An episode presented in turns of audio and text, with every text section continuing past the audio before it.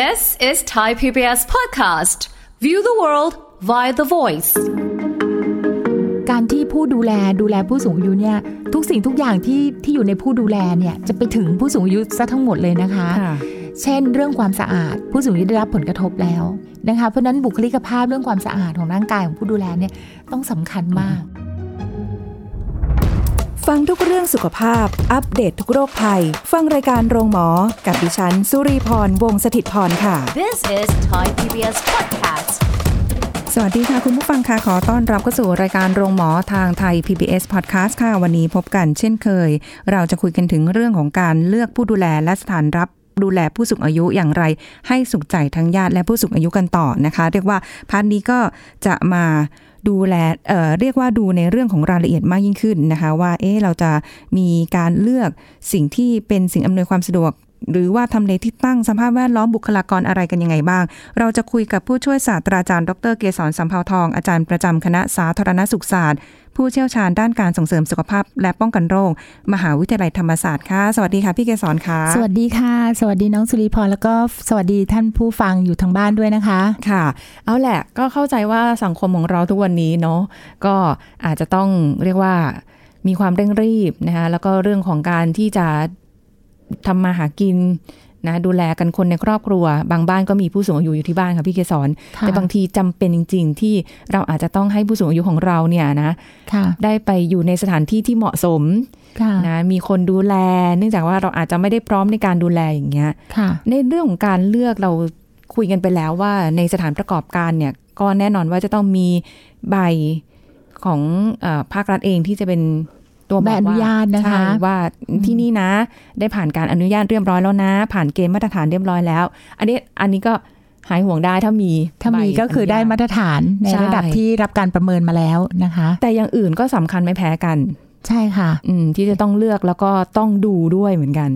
อย่างที่บอกว่าตอนที่เราคุยกันบอกว่าถ้าอย่างนี้เราพาผู้สูงอายุอะไปเลือกสถานที่เองเลยถ้าทำได้นะคะถ้าผู้สูงอายุท่านยังพอที่จะเลือกได้และได้ก็คือไปเหมือนกับคือตัวญาติเองนะคะญาติเองอาจจะต้องไปเลือกในเบื้องต้นก่อนแล้วอะค่ะเพราะว่าผู้สูงอายุท่านอาจจะไม่ได้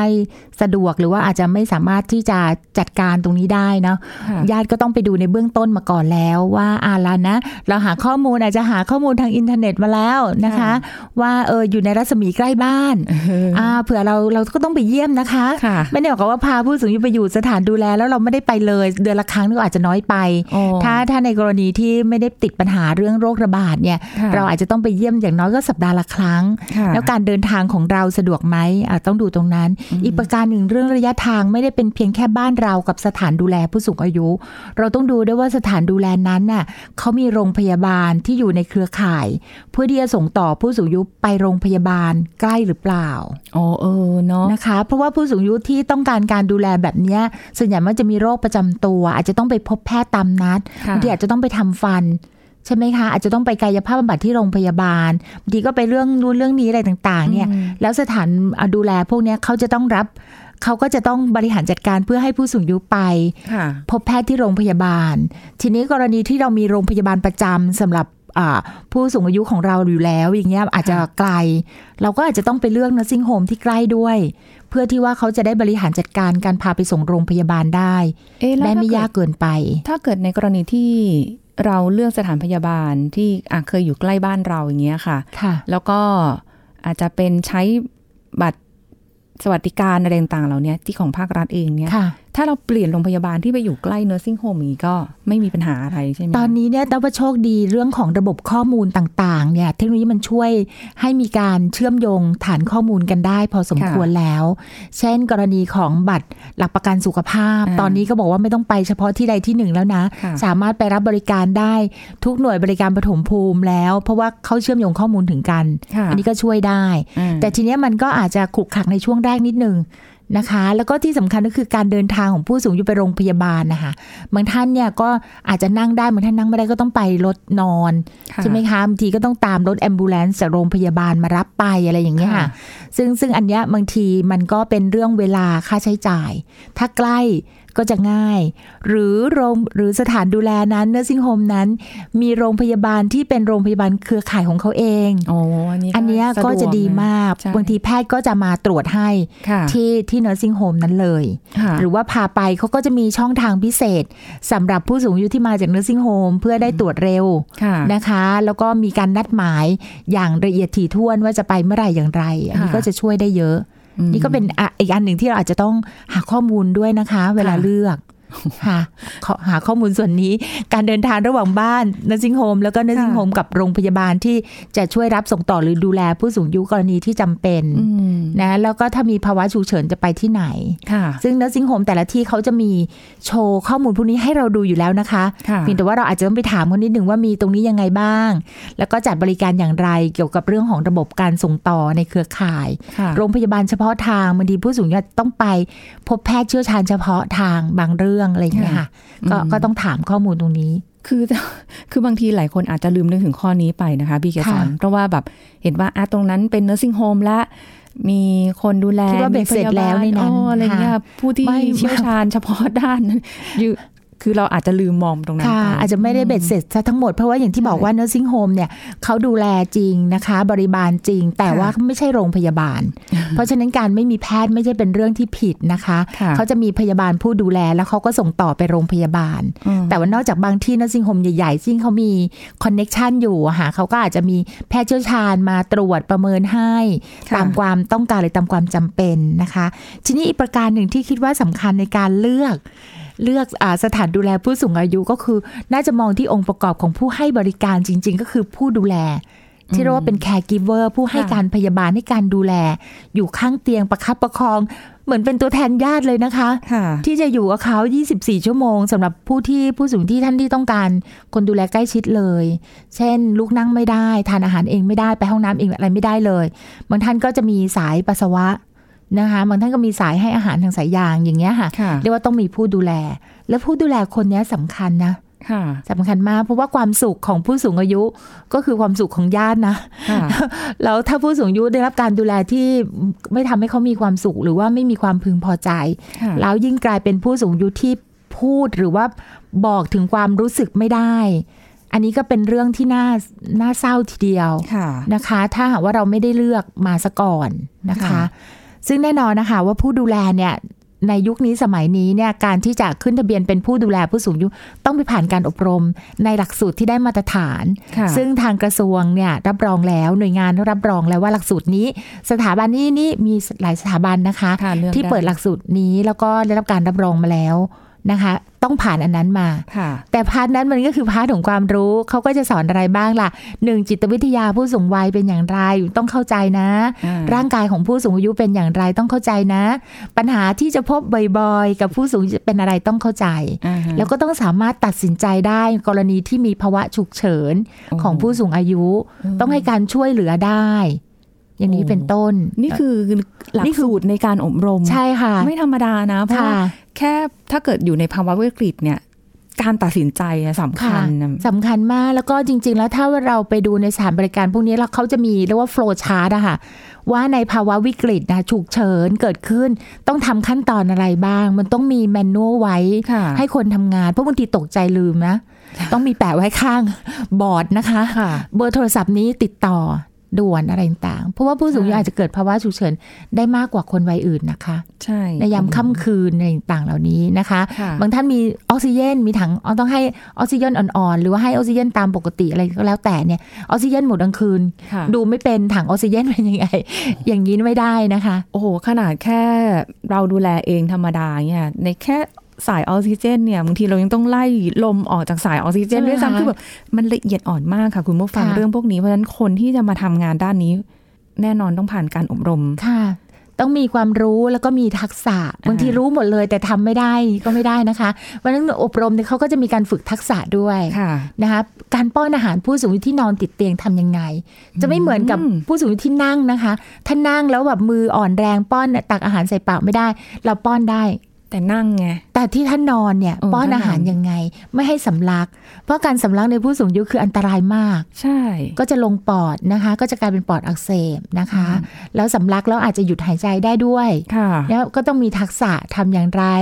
นะต้องยกไขหัวเตียงผู้สูงอายุให้เตียงสูงหน่อยนะป้อนอาหารป้อนช้าๆสังเกตค่ะหรือว่าถ้าเกิดว่าต้องให้อาหารทางสายยางทำอย่างไรที่จะไม่ติดเชื้อปนเปื้อนลงไปในสายยางโอ้โหนะคะอันนี้นี่ผู้ดูแลนี่ต้องมีความรู้เรื่องพวกนี้ไม่ต้องถึงขั้นเป็นพยาบาลนะคะแต่ว่าเรื่องนี้เป็นเรื่องเฉพาะทางอ๋อคือหมายความว่าไม่ได้หมายความว่า nursing home จะมีแต่พยาบาลไม่ใช่ค่ะเป็นผู้ที่ผ่านการฝึกอบรมหลักสูตรนี้อาจจะไม่ได้ต้องเป็นพยาบาลอาจจะเป็นผู้ช่วยพยาบาลหรือว่าเป็นพนักงานเขาเรียกเป็นพนักงานอบรมมาช่วยเรื่องต่างๆแค่สิ่งที่หัวข้อในการอบรมนี้โอ้โหนี่ก็จะพยาบาลนะแต่ว่าเขาจะอยู่การทำงานภายใต้การซูเปอร์ไวส์ผ่านการเรียกว่าการกำกับคุณภาพดูแลช่วยเหลือจากพยาบาลหัวหน้าทีมเขาจะทำงานเป็นทีมเพราะไม่งั้นพยาบาลก็จะไม่พอนะคะเขาก็ต้องมีพยาบาลที่มีใบประกอบวิชาชีพกำกับดูแลพนักงานเหล่านี้อีกทีนึงเหมือนกับเป็นการเฉพาะด้านผู้สูงอายุโดยตรงเลยใช่ค่ะเฉพาะด้านไปเลยนะคะอันนี้พาร์ทว่าด้วยความรู้นะเฮดกับแฮนแล้วนะทีนี้พาร์ทที่เป็นฮาร์ทอีกนะคะหัวใจของคนดูแลคืออะไรหัวใจของคนดูแลเนี่ยมีจิตใจที่อ่อนโยนกรุณาเมตตาหรือเปล่าเนาะเพราะว่าในห้องนี้มีผู้สูงอายุหลายคนเนาะต้องดูแลเร่งรีบกับงานบางครั้งเนี่ยถ้าหัวใจที่ร้อนรนหงุดหงิดขี้รำคาญเนี่ยโอ้โหป้อนไปกระแทกกระทันไปนี่ก็ไม่ไหวนะคะแล้วมันต้องมีหัวใจที่อ่อนโยนพอสมควรแล้วต้องเรียกว่าการควบคุมกำกับคุณภาพงานเขาก็จะดูในพาร์ทนี้ด้วยคนที่จะเข้ามาสู่หลักสูตรนี้ต้องจริงๆต้องผ่านการคัดเลือกนะคือเหมือนกับว่าถ้าจะเก่งในทฤษฎีมาว่าจะต้องทำขั้นตอนแบบไหนเจอภาวะวิกฤตยังไงแต่ถ้าใจไม่เย็นพอถ้าไม่มีความรักความเมตตานะคะความเครียดเยอะหรืออะไรอย่างเงี้ยแล้วคุมตัวเองไม่ได้นี่แย่เลยเนาะเพราะมันก็มีเรื่องราวมากมายนะคะที่เกิดขึ้นอย่างเช่นผู้ดูแลที่ส่งจากศูนย์ไปดูที่บ้านอันนี้ก็มีอีกพาร์ทหนึ่งนะคะใช่ไหมคะศูนย์เนี่ยจัดอบรมผู้ดูแล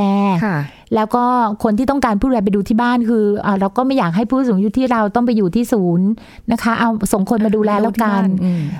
ก็จะมีปัญหาว่าพอลูกหลานออกไปทำงานหมดแล้วก็อยู่กับผู้ดูแลสองคนทำอะไรกันบ้างเดี๋ยวนี้ก็แก้ด้วยการติดกล้องวงจรปิดนะคะติดกล้องไว้ดูเลยกลางวันก็นั่งดูแล้วว่าเอาผู้ดูแล คุณพ่อคุณแม่เราเป็นยังไงบ้างก็ต้องดูอีกก็ยังเป็นห่วงอีกค่ะกล้องก็ได้มุมกล้องบางทีก็เข้าใจผิดก็มีนะคะกล้องดูเหมือนว่าทำอะไรไม่ดีแต่จริงๆเขาก็ไม่ได้ทำก็เป็นไปได้หรือว่าบางทีเนี่ยทำอะไรก็บางทีญาติก็ไม่เห็นก็เหมือนกันเพราะนั้นมันเป็นเรื่องของความไว้เนื้อเชื่อใจมันเป็นเรื่องที่เราต้องปลูกฝังเรื่องของจริยธรรมไว้ในจิตใจของผู้คนที่เป็นผู้ดูแลอุ้ยหายากอ่ะแต่ก็ทำได้แต่ว่ามันต้องหนึ่งต้องไม่ให้เขาเหนื่อยหนักจนเกินไปนะต้องมีเวลาให้เขาด้วยใช่ไหมต้องมีเวลาพักผ่อนก็จะบอกว่าผู้ดูแลผู้สูงอายุเนี่ยอย่าให้เขาดูจนกระทั่งเขากลายเป็นผู้ป่วยไปเองไม่รู้ใครจะดูแลใครแล้วทีนี้เพราะว่าบางทีเครียดมากพอเครียดมากแล้วยิ่งกรณีที่เราต้องดูแลญาติของเราเองหาผู้ดูแลไม่ได้หรือว่าเราไม่ได้มีเงินทองมากพอนะคะที่จะไปจ้างคนมาดูแลที่บ้านเราดูแลเอง24ชั่วโมงต่อวันทุกวันเนี่ยคนดูแลจะกลายเป็นผู้ป่วยได้เลยนะคะด้วยความเครียดที่สะสมด้วยความเหนื่อยร่างกายด้วยสังคมก็จะไม่มีเนาะเวลาคนดูแลผู้สูงอายุที่บ้านทีก็ขาดการเรียกว่าถูกโดดเดี่ยวทางสังคมไปก็มีอะค่ะนี่ก็เป็นปัญหาอีกเพราะนั้นมันต้องสร้างความสมดุลพอสมควรกำลังรู้สึกว่าเดี๋ยวนี้คืออะไรหายากละคนที่จะดูแลผู้สูงอายุอย่างแบบอยู่กันไปนานๆอยู่กันร่วมกันหลายๆปีแล้วดูแลกันอย่างดีรู้สึกแบบด้วยความที่สังคมทุกวันนี้มันภาวะความเครียดความกดดันสูงมากนะคะใช่ค่ะสถานการณ์บีบคั้นรอบด้านจริงๆอุ้ยอย่างนี้เราก็ต้องแบบเลือกแล้วเลือกอีกสำหรับคนที่จะมาดูแลแบบไม่รู้จะเลือกยังไงคือบางทีมันก็มองว่าเอ๊ะเป็นเรื่องยากไหมที่เราจะไปเลือกในลักษณะแล้วเราก็อาจจะคอยไปสังเกตบ้างอะไรบ้างก็คงพอทำได้กรณีของ nursing home แต่สิ่งที่สำคัญที่อยากจะให้ดูนะคะก็คือดูจากอะไรคะดูจากพูดคุยหรือว่าดูจากสีหน้าสีตาของผู้สูงอายุที่เขาอาศัยอยู่ที่นั่นอ่ะ ว่ารู้ว่าเขาเป็นยังไงถ้าเขาอยู่กันแบบแห้งแล้งดูแบบไม่เขาไม่ได้ตอบสนองต่อใครที่มาอะไรอย่างเงี้ยค่ะอันนั้นก็แสดงว่าเขาก็ไม่ได้รับการดูแลในเรื่องของความอบอุ่นทางจิตใจนะคะอยู่แล้วก็เหมือนนอนไปเฉื่อยชาอะไรเงี้ยนะคะนั่นเราก็ต้องไปดูภาพแบบนั้นด้วยซึ่งเดี๋ยวนี้เขาก็จะมีให้ดูภาพกล้องวงจรปิดนะคะว่าผู้สูงอายุเป็นยังไงแล้วก็ทีท่าของบุคลากรเรากับบุคลากรคือผู้ดูแลทีท่าของเขากับผู้สูงอายุที่อยู่ใน nursing home นั้นเป็นยังไงซึ่งตรงนี้ต้องบอกว่าคนไทยเราทำได้ดีกว่าหลายๆประเทศนะในแง่ที่ว่าผู้สูงอายุคือผู้ที่เรารักเคารพนะคะเราก็ไม่ไปทำอะไรแล้วก็มีลักษณะของปฏิสัมพันธ์ที่ดีให้ความเคารพผู้สูงวัยอันนี้เราก็ทำได้ดีอยู่นะคะเพียงแต่ว่าเจ้าของสถานบริการต้องสามารถจัดกำลังคนให้เพียงพออย่าให้ผู้ดูแลเขารับบทหนักเช่นเข้าเช้าบ่ายดึกอย่างเงี้ยเขาก็ไม่ไหวพอร่างกายมันล้ามีความตึงเครียดมันมักจะมีลักษณะปัญหาแบบนี้เกิดขึ้นก็คือใช้อารมณ์ใช้ความรุนแรงเหมือนกับที่เราก็เคยได้ยินนะว่าแบบปกติก็ใจดีดูอ่อนโยนพอเครียดขึ้นมาแล้วพอเครียดแล้วก็เปลี่ยนเลยเพราะนั้นก็ไปเกี่ยวข้องกับเจ้าของสถานบริการนั้นๆด้วยที่จะต้องดูแลกำลังคนต้องมีขวัญกำลังใจ ให้เขาได้ทำในสิ่งที่เขาโดยธรรมชาติเขาอาจจะดีแต่ว่าภาวะกดดันอาจจะทำให้เขาเบี่ยงเบนออกไปได้อันนี้ก็เป็นลักษณะของ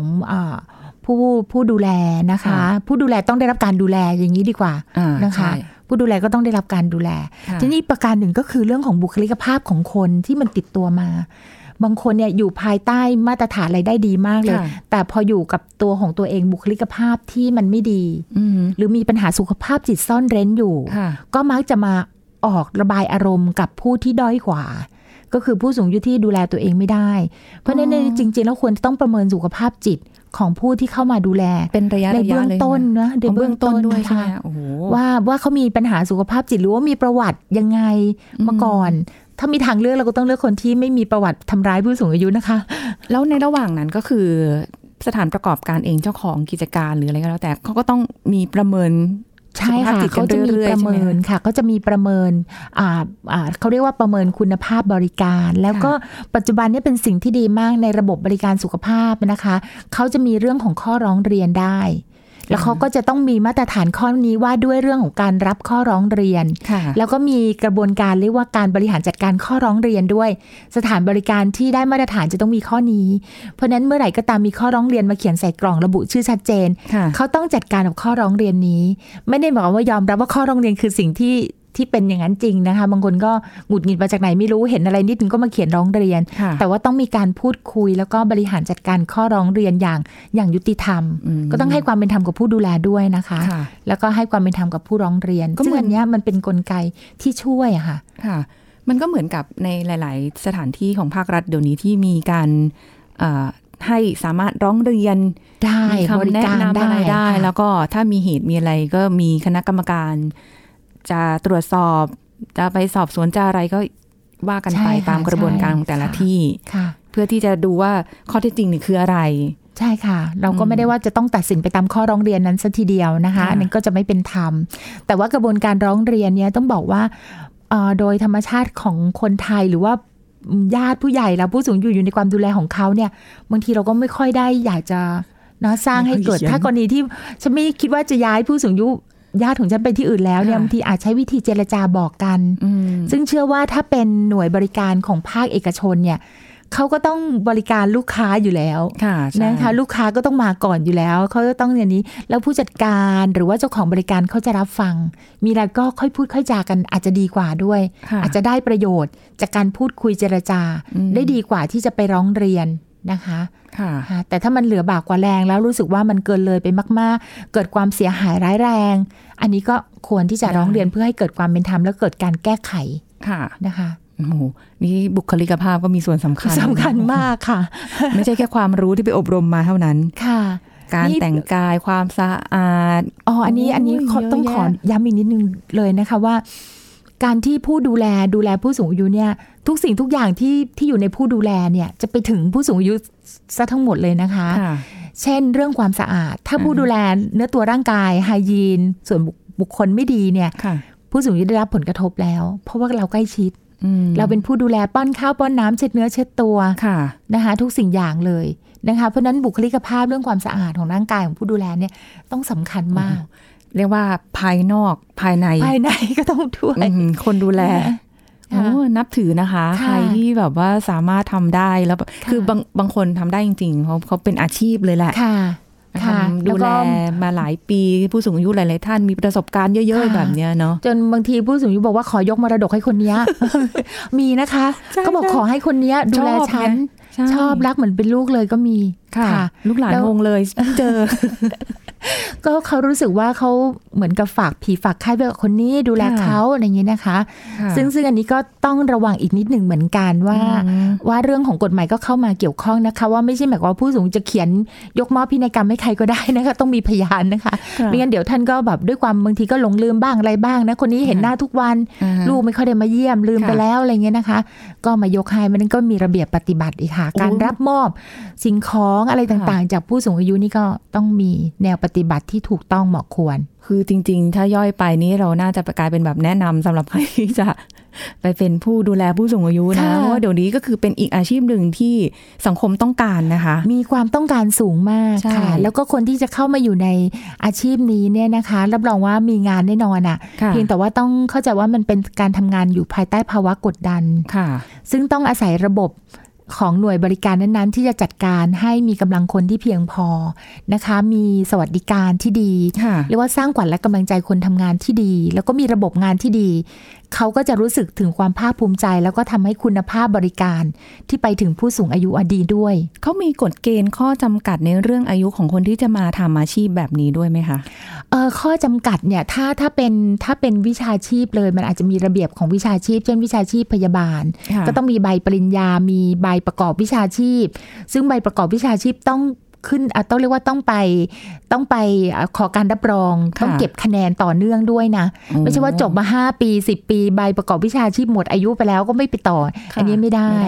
นะคะถ้าเป็นอย่างนั้นเนี่ยอายุก็ไม่มีข้อจำกัดนะคะแต่ผู้ที่เข้ามาฝึกอบรมโดยเฉพาะทำงานในหน่วยบริการเอกชนนะคะส่วนใหญ่เขาก็จะดูที่ว่าไม่เกิน40ปีเพราะมากไปกว่านี้เนี่ยไหนจะการเรียนความรู้ไหนจะอุปนิสัยใจคอไหนจะทักษะแล้วก็มันต้องใช้กำลังกายพอสมควรนะคะความคล่องแคล่วหรืออะไรใช่ค่ะความแข็งแรงต้องอุ้มยกพยุงนะคะผู้สูงอายุอะไรอย่างเงี้ยค่ะอย่างนี้แสดงว่าไม่ได้จำกัดอันนี้เพราะว่าคิดมาตลอดภาพของผู้หญิง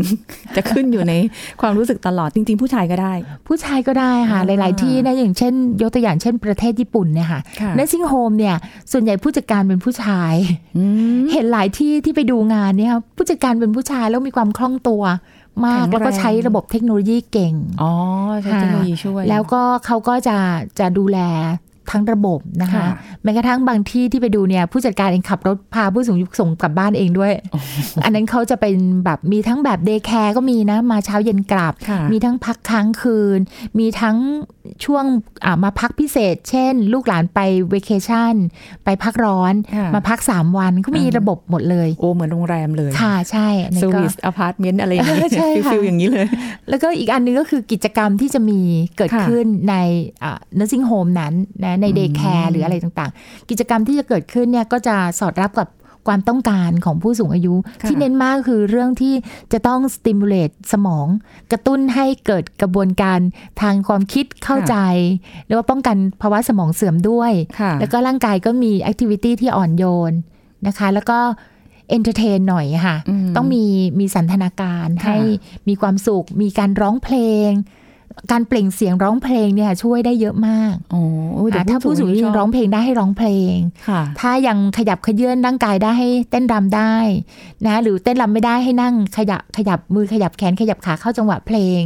ผู้สูงอายุก็จะชอบแล้วรอบตบมืออะไรอย่างนี้นะคะหรือว่างานศิลปะหรือว่าต่อเขาเรียกว่าตัวต่อบล็อกไม้อะค่ะบล็อกไม้ต่อเป็นรูปต่างๆแล้วให้เล่าประสบการณ์ที่ประทับใจในอดีตผู้สูงก็จะพอใจอันนี้ก็มีกิจกรรมหลากหลายมากค่ะ อันนี้ก็เลือกได้ว่าเราอาจจะไปขอดูก่อนก็ได้ว่าตารางเวลาตั้งแต่เช้าถึงเข้านอนเขาจัดกิจกรรมอะไรให้ผู้สูงอายุบ้างต้องไม่ได้ยัดเยียดเกินไปหรือว่าก็ไม่ใช่ว่าโอ้โหไม่เห็นทำอะไรเลยแล้วก็บางทีก็เดือนละครั้งพาออกไปข้างนอกนั่งในรถที่เป็นรถที่จัดให้สำหรับผู้สูงอายุนะคะออกไปบางที่เนี่ยอย่างต่างประเทศอย่างที่อเมริกาเนี่ยงานอีเวนต์ใดตอนนั้นไม่มีโรคระบาดนะคะเขาก็จะจัดเป็นรถโค้ชเลยนะคะพาผู้สูงอายุที่พอนั่งรถได้ค่ะไปร่วมงานอีเวนต์บางงานอะไรเงี้ยแล้วก็มีผู้ดูแลประกบไปเลยอะไรเงี้ยก็เป็นความสุขผู้สูงอายุจะรอคอยมากเลยว่าเดือนละหนึ่งครั้งได้ออกไปงานข้างนอกอะไรเงี้ยนะคะเพราะชีวิตเขารู้สึกมันห่างกับสังคมข้างนอกใช่ไหมคะแต่บ้านเราอ่ะตอนเนี้ยถ้าไม่พูดถึงเรื่องปัญหาการจราจรแล้วเราสามารถจัดการได้เนาะแต่ตอนนี้การจราจรแล้วก็โรคระบาดมันอาจจะทำได้ยากค่ะแต่ว่ายังไงก็แล้วแต่คือสิ่งสำคัญคือเอาแหละถ้าวันหนึ่งเราจำเป็นที่จะต้องให้ท่านไปอยู่ในสถานที่แบบนี้ก็ต้องเลือกจงเลือกค่ะดีที่สุดเชื่อว่าท่านก็อยากอยู่ในที่ที่ดีที่สุดเช่นเดียวกันค่ะและสุดท้ายทั้งหลายทั้งปวงแล้วว่าคุณภาพดีเยี่ยมเลยนะถ้าราคามันสูงเกินไปแล้วครอบครัวรับยังบริหารจัดการเรื่องเศรษฐกิจตรงนี้ไม่ได้ก็อย่าไปรู้สึกคับแค้นใจว่าจะต้องดีที่สุดค่อยๆลดระดับลงมาบางเรื่องมันสามารถยอมรับได้เหมือนเรื่องโรงเรียนอนุบาลให้ลูกกันใช่ไหมคะโอ้โหจากได้โรงเรียนแบบสูงปี๊ดแล้วเงินไม่พอเนี่ยนะก็ลดระดับลงมาเอาที่มาตรฐานที่ยอมรับได้แล้วเศรษฐกิจไม่เดือดร้อนลูกหลานนะคะค่ะก็เป็นแนวทางไว้ในการตัดสินใจแต่ถ้าดูแลเองได้ดูแลเองก่อนนะคะได้ค่ะดีเดี๋ยวค่อยว่ากันนะคะวันนี้ขอบคุณพี่เกศรด้วยค่ะค่ะยินดีเลยค่ะขอบคุณค่ะหมดเวลาแล้วค่ะคุณผู้ฟังคะพบกันใหม่ครั้งหน้ากับรายการโรงหมอทางไทย PBS Podcast ค่ะวันนี้ลาไปก่อนสวัสดีค่ะ This is Thai PBS Podcast ทำงานหนักดีกว่าไม่มีงานทำแต่เสี่ยงภาวะซึมเศร้าได้หรือไม่ผู้ช่วยศาสตราจารย์ดร.จันวิภาดีดกสัมพันธ์ผู้เชี่ยวชาญด้านความสัมพันธ์และครอบครัวมาเล่าให้ฟังครับคนเราถ้าทำงานหนักจนเครียดมากเกินไปเนี่ยมันก็จะทำให้ไม่ได้ดีสักอย่างหนึ่งโดยเฉพาะอย่างยิ่งเนี่ยต่อใจเราใช้คำว่าต่อใจเราเนี่ยนะคะมันจะแย่ที่สุดเลยเพราะฉะนั้นอยากให้ลองพิจารณาดูอาจจะช่วยสร้างให้เราเกิดความสุขในการทำงานหรืออาจจะทำให้เรามีแรงสู้ต่อนะคะหรือมีความสุขกับการทำงานมากขึ้นนะคะเพราะว่างานถ้างานดีขึ้นเราก็ชีวิตเราก็ดีขึ้นไปด้วยนะคะจริงอยู่นะคะที่ทำงานหนักเนี่ยมันจะทำให้เราประสบความสำเร็จในชีวิตถ้าเราไม่มีความสุขกับการทำงานเนี่ยมันบางทีมันก็ทำให้เราเจอทางตันที่ทำให้ความสุขมันแย่ลงและยิ่งในยุคปัจจุบันเนี่ยภาวะโควิดด้วยแล้วอะไรด้วยแล้วเนี่ยนะคะแนวโน้มของการที่จะทำให้คนเราเนี่ยสั่นคลอนในเรื่องของจิตใจเนี่ยได้มากทีเดียวแล้วก็ตอนนี้ที่คนส่วนใหญ่กลัวกันมากที่สุดก็คือถ้ามันเกิดเครียดจัดเข้ามันก็อาจจะกลายเป็นเรื่องของโรคซึมเศร้าซึ่งโรคซึมเศร้าเนี่ยรักษายากมากและที่เราเจ็บปวดที่สุดกับโรคซึมเศร้าก็คือในเรื่องของการฆ่าตัวตายนะคะทั้งที่รู้ว่าไม่ได้อยากตายนะแต่มันห้ามตัวเองไม่ได้มันหยุดไม่ได้จากภาวะที่ตัวเองดิ่งลงไปที่ความรู้สึกซึมเศร้านั่นแหละนะคะแล้วไม่ได้ตายคนเดียวนะคะ